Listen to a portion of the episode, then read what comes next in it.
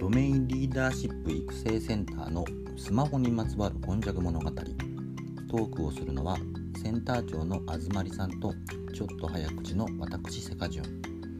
今回はデジタル庁への緊急提言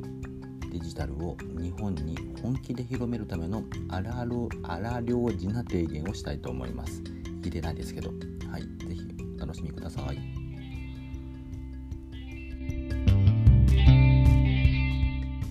そうですね。だからアナログテレビがこれ落合陽一が言ってたんだけど、うんあのデジタルその IT のところでうまくいった施策はその電波のところでアナログ波からデジタル波にかかるデジタルテレビの切り替えだってああ、なるほど。あれはもう一斉にあのみんなが あのデジタルテレビをそうですね。期限付きで準備付きでポイントがあってすごく分かりやすい施策だったと。うんうん。だから今回の DX もああいう感じであの DX するぞと。うーんでもその DX って幅広いじゃないですか。うん、だからねあのスマホにマイナンバーカードを入れて配る。ああもう順番を逆にすると。うん、も持ってるスマ今は今の流れは持ってるスマホにマイナンバー入れようとしてるじゃないですか。うん、それを逆にしてしまうっていう荒技っていうのはちょっとありかもしれな いうん。マイナンバー配るときにも上げちゃうっていう。そうそうスマホあげちゃう。まああの孫さん的なもう先にデバイスを配っちゃうパターンです ね。だってさエストニアを真似したいんだよデジタル庁はね。だからそうなんでもうすか。そうだよそうだよエストニア見本にしてんだからええなんかもうあのスマホ配った方がいいね。まあ、ある意味それは一つそうかもしれないですね。まあ、成功事例として、まあ、日本の場合はその ADSL はそれで成功してるわけですから。そうそう。だからワクチンもね、ほら、今ようやく平均したら50%。まあそうですね、うんはいあの。2回目接種の方が50%超えましたね。はい、ご年配の方は結構85%ぐらいいたんでしたっけえーすみません、僕ちょっとあの数字はっきり見てないですけど、まあ、確かに高いとは思います。うんそれぐらいいってるんじゃないかなと思います。そういうふうに今回のワクチン接種みたいにスマホを配るようにした。まあ、その、言い方あれですけど、そのワクチンパスポートそをうそうそうそう。作る流れにもなってますし、12月のデジタル庁の多分なんかそのデジタルのそうだよ。えー方向性のところで多分100%入ってくると、うん。その時に結局、まあ、例えばですよその、うえっん。と分かんないですけどそのえっといわゆるでものとかに、うん一緒に抱き合わせでスマホ配るとか分かんないですけど、うん。中に入れちゃうとか、まあ、そうのそうそうそうそやり方っていのはうまあ一個かなとは思いますね本す当っに。ごい人気取りになると思う。うんまあちょっとどこのメーカーの使うのとかとその辺でちょっと揉める可能性はちょっとありますけどただまああの逆に言うと、うん。そこでその SIM を選ばせてうん。まあその SIM フリーっていうのをもっと力強くやることによって、まあその、うん。そうそうそうそうそう。財源をそこで確保するっていう発想もちょっとあるかもしうれない、ん。まあまあまあいろいろやり方あるかもしれない、機械は SIM フリーでよくってさじゃあどこの SIM なんだって言った時に、まああのほら今回のワクチンの会社だって何種類かあるわけじゃん。今まあまあまあほぼ3つしかないですけど 結局3つかよって話ですけどね。うんそうそうそう。ほんでいいんじゃないのって。ってことは日本の場合まだいっぱいありますからそのうち淘汰されていかなきゃいけないって話になっちゃうのかよくわかりませんけどもっていう話ですよね。うん、あそれだから年寄り向けっていうかねあのそのワクチンパスポートそっかワクチンパスポートかすあでもそのぐらいってこ入れしないとさなんかいろいろいろいろ言われるかもしんないけどあのベンダーが嫌いだとかキャリアが嫌いだとかさいろんなさんはさん 反発が、まあ、ワクチンだって打つ打たないがあるんだからそうですよねワクチンも打つってのはありますからもうそれ言い出したらきりないんですけどそう覚悟を決めてもうワクチンパスポートというものはもうスマホ配ることにした方がいいって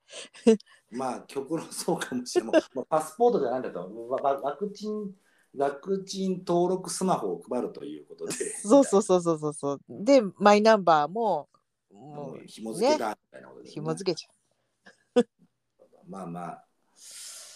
あ、ちょっとなんかすごく監視社会が進みそうな気もせんことはないですけど、いでやもまあ、ありえる話。う。この時に、本当はデジタル庁がやることってそんなことではなくてさ、はいはいあの、個人情報を、あの自分で管理するっていうことが本当のマイナンバーの意味なんだよね。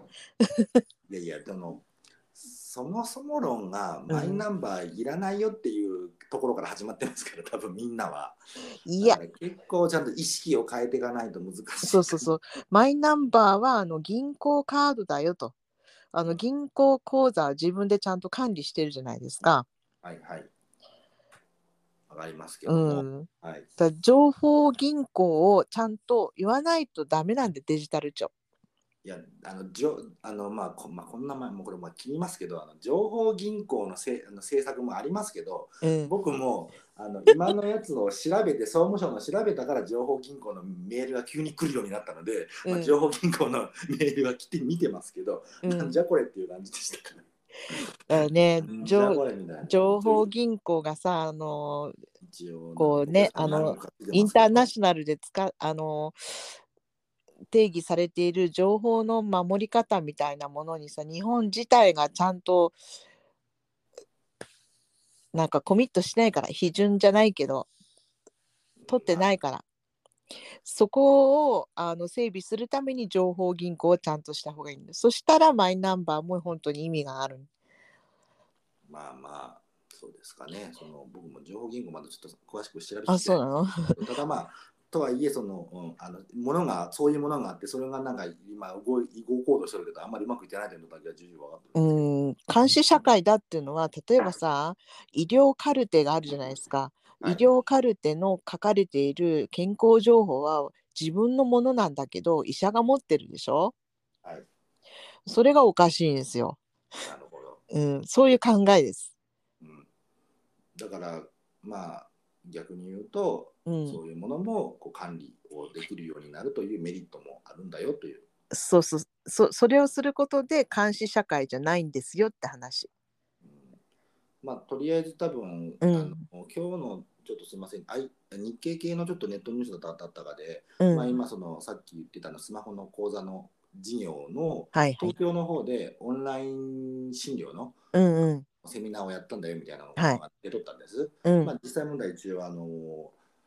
えーっと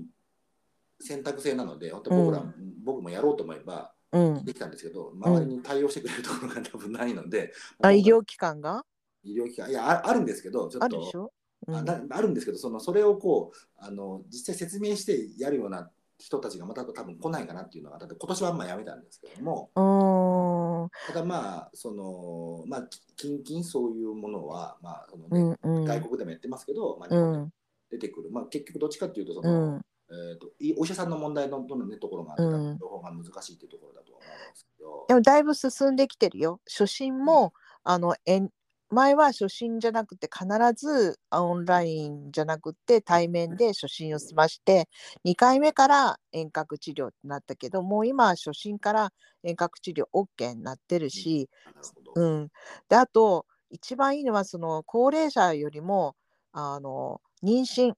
妊活の人、うん産後うつとかもう子供を産む側の方の遠隔医療の方が大事。うんなるほど、うん、だってさ会社休んでだよわざわざなんかこう毎月検診とかまた母親学級みたいなとこ行くんだよまだあの僕も両親学級行きましたけど そうでしょ行きましたあのあの、まあ、パパはもう絶対やんなきゃいけないあのなんかこう、えー剣道の道みたいなのの重いやつやつや ってこう妊婦さんはこんな大変なんですよっていうのやりましたはいちゃん うんやうりましたよんでさなんかそうそれもいいんだけどさあの今コロナでさこう緊急に病院に行けなくってはいでコロナにちょっとかかってしまった、ね、妊婦さんの状況とかすごく最悪じゃないですか。はい、そうですよねだって里帰りもできないし、はいそうそう。だからそういったところで、あのやっぱり最後の砦じゃないけど、そういう微笑ましいあの家族でのこのコミュニケーションはやっぱ対面でいいとはしてあの治療ですねとかあと治療後のケアの部分をやっぱりその遠隔治療でこうどうしても離れた土地の人とかはい高齢者に目行きがちだけど本当はそういう女性のケアみたいなところで遠隔治療って非常に大事だと思うんですよね。そうですねだからむしろ講座としてそっちやった方がいいと思うんですよ。逆に言うと本当にその、オンライン、まあ、治療じゃなくて本当単純にオンラインの多分会議とかでもうん、例えばその、まあ、今ここ石川県でやってますけどそのあの金沢に集合とかっていうのがないだけでも、うん交通のお、ね、その往復の時間1時間でも2時間でもまあその節約できたりとかしますし、うん、そういう部分だけでも本当にメリットあるとは少なくともあると思うんで。そうですよそういうね。のは本当にすごくあのいいあのうまくいけばいいなと思いますね。そのうん問診でいいなら、うん会社とかはそういうわけにいかないんでしょうけど、うん、問診でいいものとかは本当そうだと思いますけうどね。うんん、まあちょっとその辺はちょっと逆に言うと頑張っていかんなん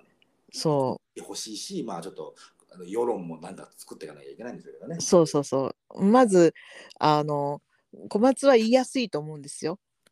まあまあ言いやすいか言いにくいから言いやすいかもしれないですけど、はい。金沢の人はさなんかこの数の論理で北陸の中心地域という感じでなんかこうなんだろうねた満ち足りてる感じがあるだってほらあの先ほど言った研修だってさ金沢でいつも開かれてたからうんうんそうですよね。だから、うんあのまああのまあ小松からやったら、えー、45分とか1時間とか、まあ香川からやったらそうですよね。で、そどうこやったら1時間半2時間かかるのそうそうだからオンラインとかデジタルルの力っていうのはすごく実感したと思うんだよ。ですよね。本当にそれは思います。金沢の人は多分実感しないと思た大して大して感じてない。う。いやほとんど感じてないと思う。あのでも本当そういうのはそれだけでもあの本当にまああのーまあ特に遠隔治療がううまんくうん機能するっていうところのその過疎のところとまあうまうんくマッチすればやっぱりそのさっきの話も出ましたけどやっぱそこは大きいですから。まあそうそう。うまいことあの早くしてほ本しい当病院とその何自動運転みたいのと買い物っていうかそのねまあとか、そうですようねはんいうん物をシェアするそのインフラがあると要は医療と金融と教育この社会インフラがもうあのスマホだけでいいよみたいな感じになってればもうあの自然豊かなところに住みたいじゃんだからわざわざなんつうの交流とか言わなくても東京にいる意味がない。結局まああのいわゆるあの東京の人をこう今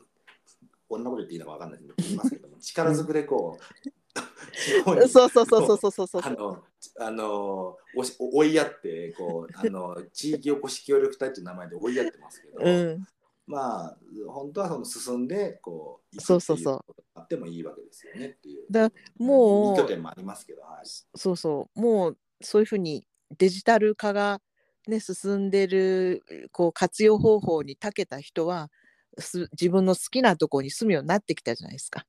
まあね、まあその結構、まあ、長野とかなんかあの辺は結構そういう恩恵を受けてるみたいな話もね聞きうますけど、はいんはい、そうですよねそれはちょっとまあなんかこう地方創生っていうのがちょっとまあもうなんか言葉としてもなんか怪しくなってきましたけどもまあでもあの一つの流れとして、まあ、たまたまそうなった部分もちょっと含めてまあなってますよね流れとしてはそうそうそうそう。だからそれがスマホの今なんだよな。そうですね、まあ、一番単一番あの手軽なオンラインつながるためのうんうんうんデバイスですから、まあ、もちろんパソコンとかそんなのもありますけど、まあ、スマホでつながるだけでも全然違うよっていう話にそうそうそうそうそう。なりますということですけど。はーい。じゃあこれがまとめですかね。でこういうことにしときましょう。ちょっとこはれいが何回分なのかよくわかりませんけ ども。まあちょっと切って中上げてみます。はーい。はいじゃあとりえずこれであの今日のところは、はい。あのこういう形で終わりたいと思います。はい。ありがとうございます。ありがとうございました。はーい。はい、はい、失礼します。